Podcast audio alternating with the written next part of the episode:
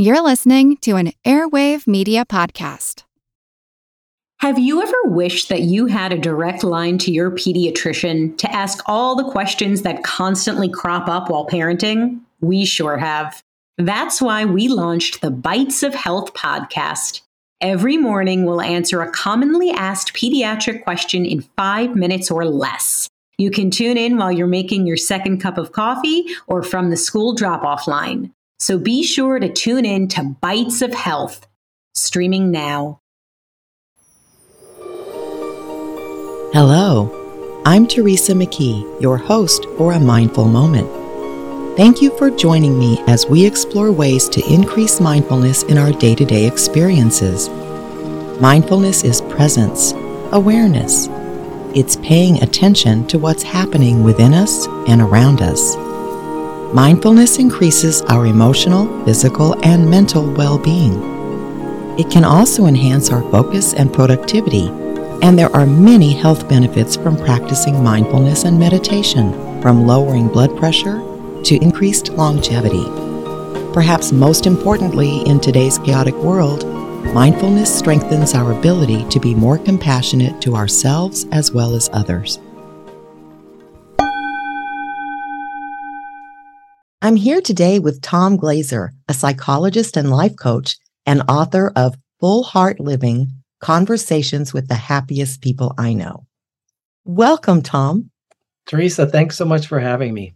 Well, I love the book, and I have to say I really appreciate that you added in how to put everything into practice.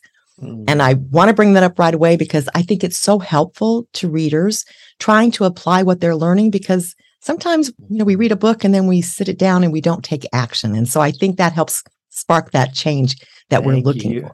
You are referring to the workbook section of my book. I, I will tell you, it's controversial. There are readers who hate that part. They're really? like, don't, don't tell me what to do.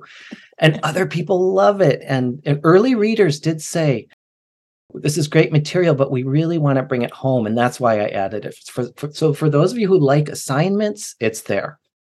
Yeah. And if you don't, you don't have to do the assignment, but no, I just, optional. I think a lot of people need that guidance. They're busy yeah. and they're, you know, mm-hmm. they don't want to take the time to figure it out on their own. So I think right. it's helpful. So thank, thank you for that. Let's start with what led you to study happiness?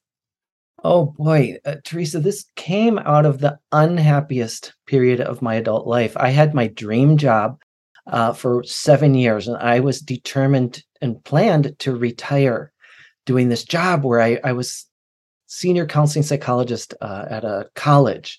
So I got to do the individual psychotherapy that I love to do, and I got to teach about uh, wellness promotion topics. So it's it's like all the things that I love, I got to do every day. Things changed dramatically when a new coworker showed up on the scene. Uh, very uh, small staff. We were paired regularly for all the wellness promotion activities, and this person couldn't stand me. And I tried everything I could to try to make it work. And it was just going south, and I got depressed. And in the midst of my grief, I noticed really happy people all around me. And I got curious. I, first of all, I observed, then I got brave and I started asking them some questions.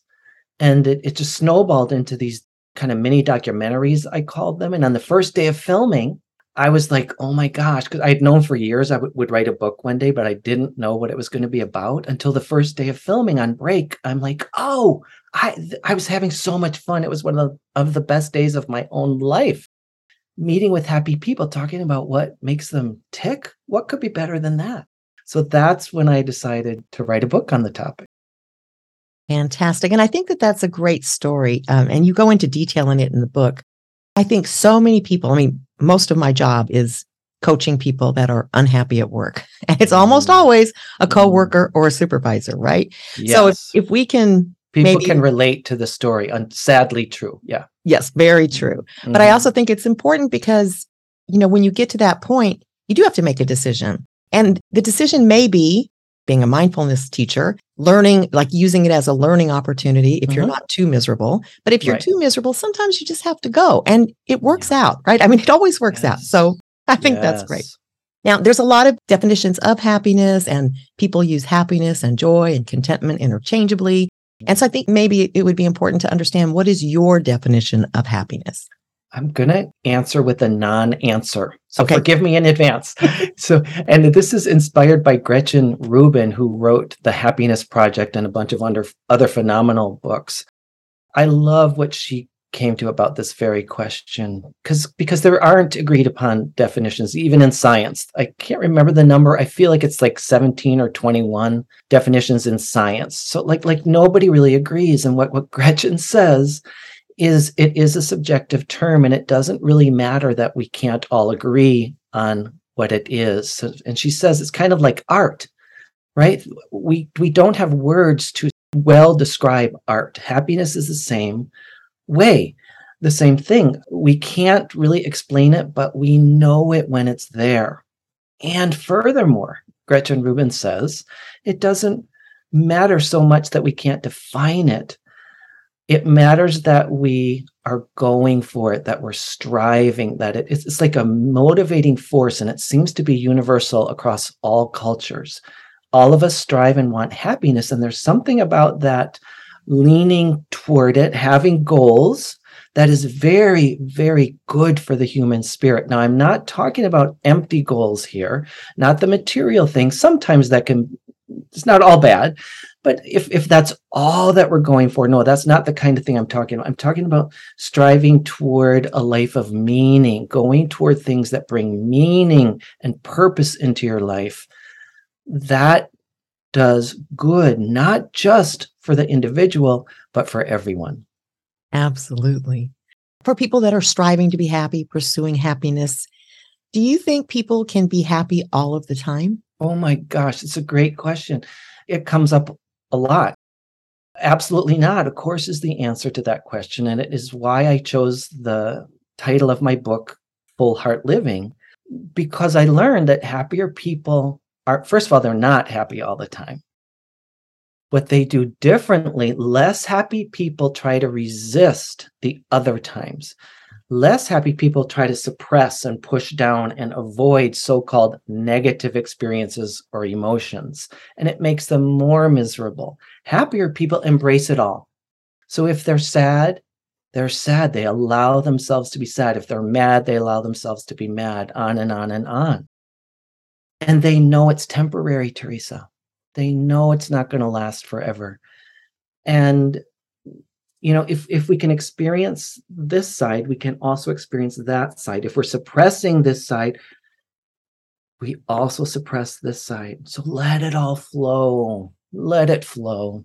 Yeah. And, you know, that really does tie a lot into mindfulness, which helps yes. people be with difficult emotions or situations. But I'm wondering how you feel mindfulness can help increase our happiness. Oh, my gosh. So it's in the book. You probably remember this piece.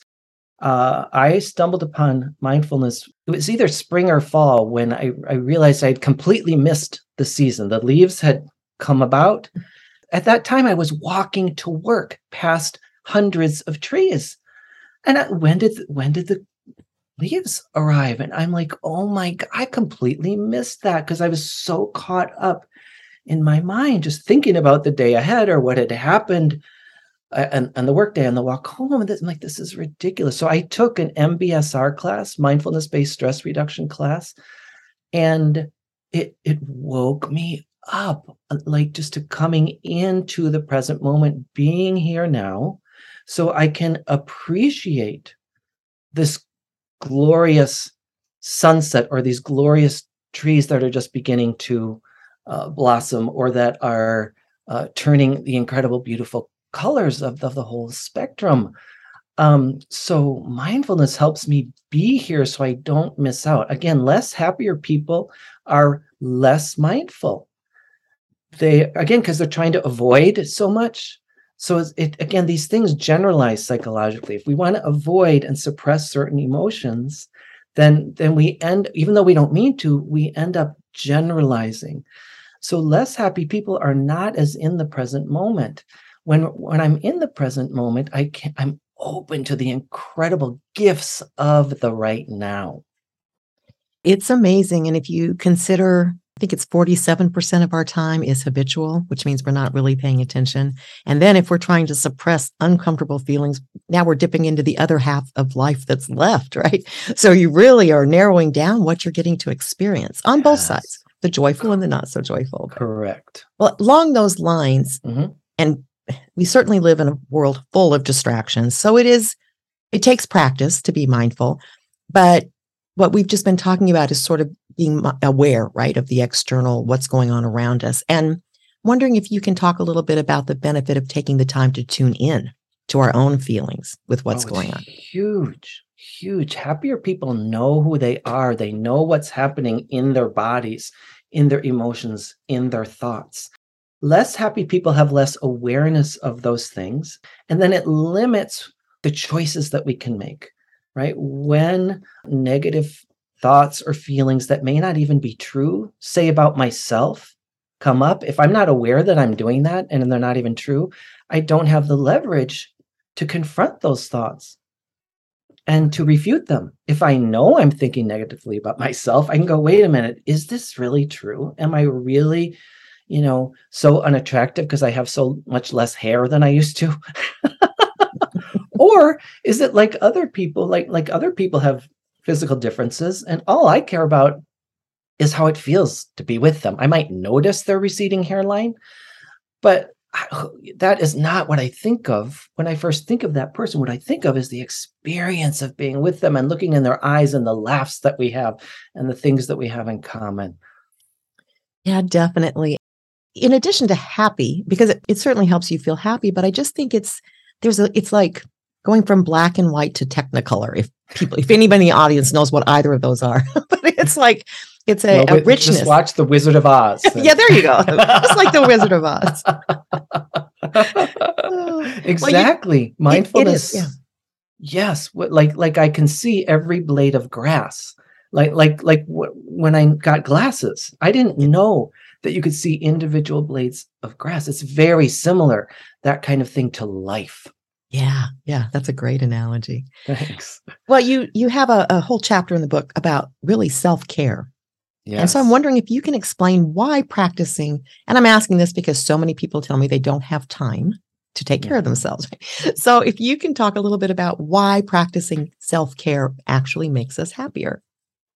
Well, it sets the foundation. It's not uh, it's not the whole shebang. It's not um, enough to just practice good nutrition and sleep hygiene and to move our bodies, but it gives the brain the ability to do the other things that help make us happier.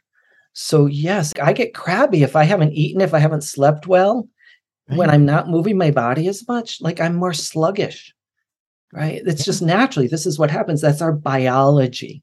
So we are meant to move, as Doctor Henry Emmons, who I quote in the book, says, our bodies are meant to move and we're not meant, our bodies are not designed to consume a ton of refined sugar and uh, flours and, you know, all the, all the junk food. So like the body doesn't know what to do when we introduce, uh, I don't know, a Cheeto or a Dorito. The body doesn't know what to do with it. It's the analogy I like to make with that is it's information. All these things, sleep, diet, exercise, even like social media or the news that we watch, that's information to our body. It, it has an impact on us physiologically. And if we feed our system the wrong information, just like the old Google searches before they had spell correction, remember that? If we misspelled a key term, we, it would take us somewhere that we absolutely didn't want to go and usually very unhelpful. The body is the same way. On the other hand, when we do feed it well, when we give it the rest that it needs, and when I say rest, it's not just sleep. I mean, waking downtime where we're not just distracted s- scrolling on social media. What are, what activities really, because that's distraction. Social media distracts us from what's actually going on in the moment. All those things set us up. It, it like like then we have the potential to lean in to these other things, like some of the things we've been talking about that lead us to happier lives. And by may I say too, happiness is not just selfish. This isn't just hedonistic and just for me. No, no, no. Happier people do more good deeds in the world. They volunteer more. They donate more money to good causes. They do less harm in the world. They do less harm to the environment. They, the contagion effect, happier people help other people feel happier. So it's a win-win. It's not, it's not just selfish. And I think the self-care area is really critical at this time of year in this country. We have listeners in other countries, but in this country, starting now, we have the election season coming up, which is fraught with negativity and fighting and, you know, just kind of ugliness. And we've got the holidays with the pressure and the rich foods full of sugars.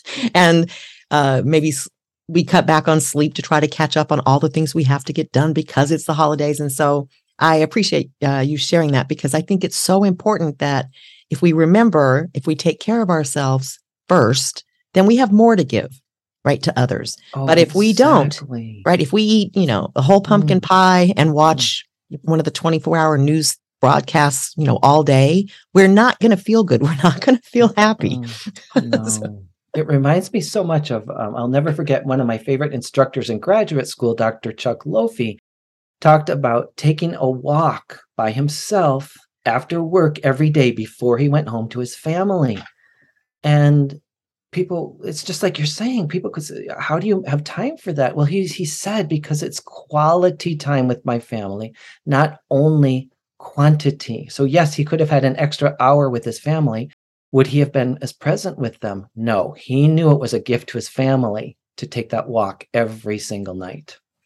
This last weekend, I went to breakfast with a friend, and I'm under a lot of deadlines. And I was thinking, should I cancel that? Because I could use that, but you know, I'm in L A. So the drive time, and then of course the time to chat, and then the drive home. And really it's automatic for me because I practice mindfulness. It was like, okay, relationships are important to our health and happiness. And if I stay in this room another seven days in a row, I'm not going to be happy, right? So I got in the car and went, and then I was actually not only happier, but more productive by the time I got back. You talk about the importance of relationships. Talk a little bit about why relationships are so important. And I'm not talking about necessarily romantic relationships, just relationships oh, no. with people. Why is that so important if we're trying to uh, really feel happier? It's the number one thing, actually, that I found. Uh, happier people have strong bonds. And right, it doesn't have to be a primary romantic relationship. Our culture tends to idealize that. No, no, no. It's, that's great for, you know, it's nothing wrong with that. It's fine if that's part of your life. It's so okay if it's not. Um, many very happy people are single or in non-traditional relationships. So anyhow, happier people have a tribe. They have people that they connect with really deeply, and they spend a lot of time with them because they are both expressing love and receiving love. I think if you didn't do anything else, in, and there's like, I, I can't even remember the number of chapters. Let's say there's eighteen chapters in my book. If you only focus on relationships, you're going to be happier. If you just enhance or uh, obtain more deeply satisfying relationships, humans have, we have a need to be seen by others. We must be known. It's like the mirroring thing that a caregiver gives to an infant. It's absolutely essential. We know this, right? That the caregiver makes eye contact before the child's even verbal, makes eye contact, laughs together. It's like that. We never lose our need to be seen. We absolutely must have it. It is as essential to thrive as air and water. You know, if you go back to tribal times, that was the punishment, was to be ignored, right? To not be seen, to right. be outcast. And it's yes. yeah, very, very unhealthy for us. Yes. Let me touch on just a couple of other things. You do talk about the misperception that happy people have fewer challenges in life than unhappy people. And so could you share a little bit about why resilience might be really good for, for helping us hold both maybe joy and sorrow? Yes, absolutely. So, right. Uh, there's absolutely no evidence that happier people have fewer hardships, he, fewer challenges. It's it's what they do with them. And it's sort of what I was alluding to earlier with the whole, the whole title of the book, Full Heart Living. Happier people simply embrace those times. They know that it is inevitable. It's part of life at this time on this plane. And so suffering is coming up right now. This is mindfulness again. Oh, this is a moment of suffering. You know, I'm really sad right now. I'm grieving right now. And that is a piece of resilience right there, right? That yeah. mindfulness, that opening to the truth of what's coming up. And then when, and not just stopping there, okay, so that's what's happening. So what, li- listening to the message. To me, whatever happens is a message from the inside. So, so, so noticing in my body that I'm sad, and I feel it in my chest and in my eyes and in my throat. Okay, and what's the message? What's my body trying to tell me? That might be that I need to just slow down and be sad for a while. It might be that I need to go for a hike. I don't know. It might be that I need to hang out with some people. It might be, might be that I need to call a friend and say, oh my God, I am so sad right now. Here's why. Here's what's going on in my life. And all these things do fill that resilience cup so that we bounce back sooner. Again, less happier people do less of the things I'm talking about right now. And then we find, you know, like prolonged grief, right? It takes them longer to work through the inevitable stages of grief, just to use that. I use that as an example because I've I've lost both parents in the last few years. I'm very familiar with it. So sorry. I think it's a good reminder to people too that resilience, you can learn. It's not, you're not born with, you're not necessarily born with it. You can learn and increase your resilience level. There's and I do think that's skills. a key factor yes. in, in happiness, because again, we're not going to be happy all of the time, but if our resilience is high, we bounce back faster. And right. so it's not a matter of happy people don't have any problems, right? It's a matter of happier people tend to have higher resilience because they've yes. worked on it or done done the exercises like in the book, or, you know, there's a multitude of ways through emotional intelligence, which you also include in the book. So I think that's really important because some people may be feeling they've used up all their resilience over the past couple of years, but it's not true. It's in there, right? Exactly. We can tap into it.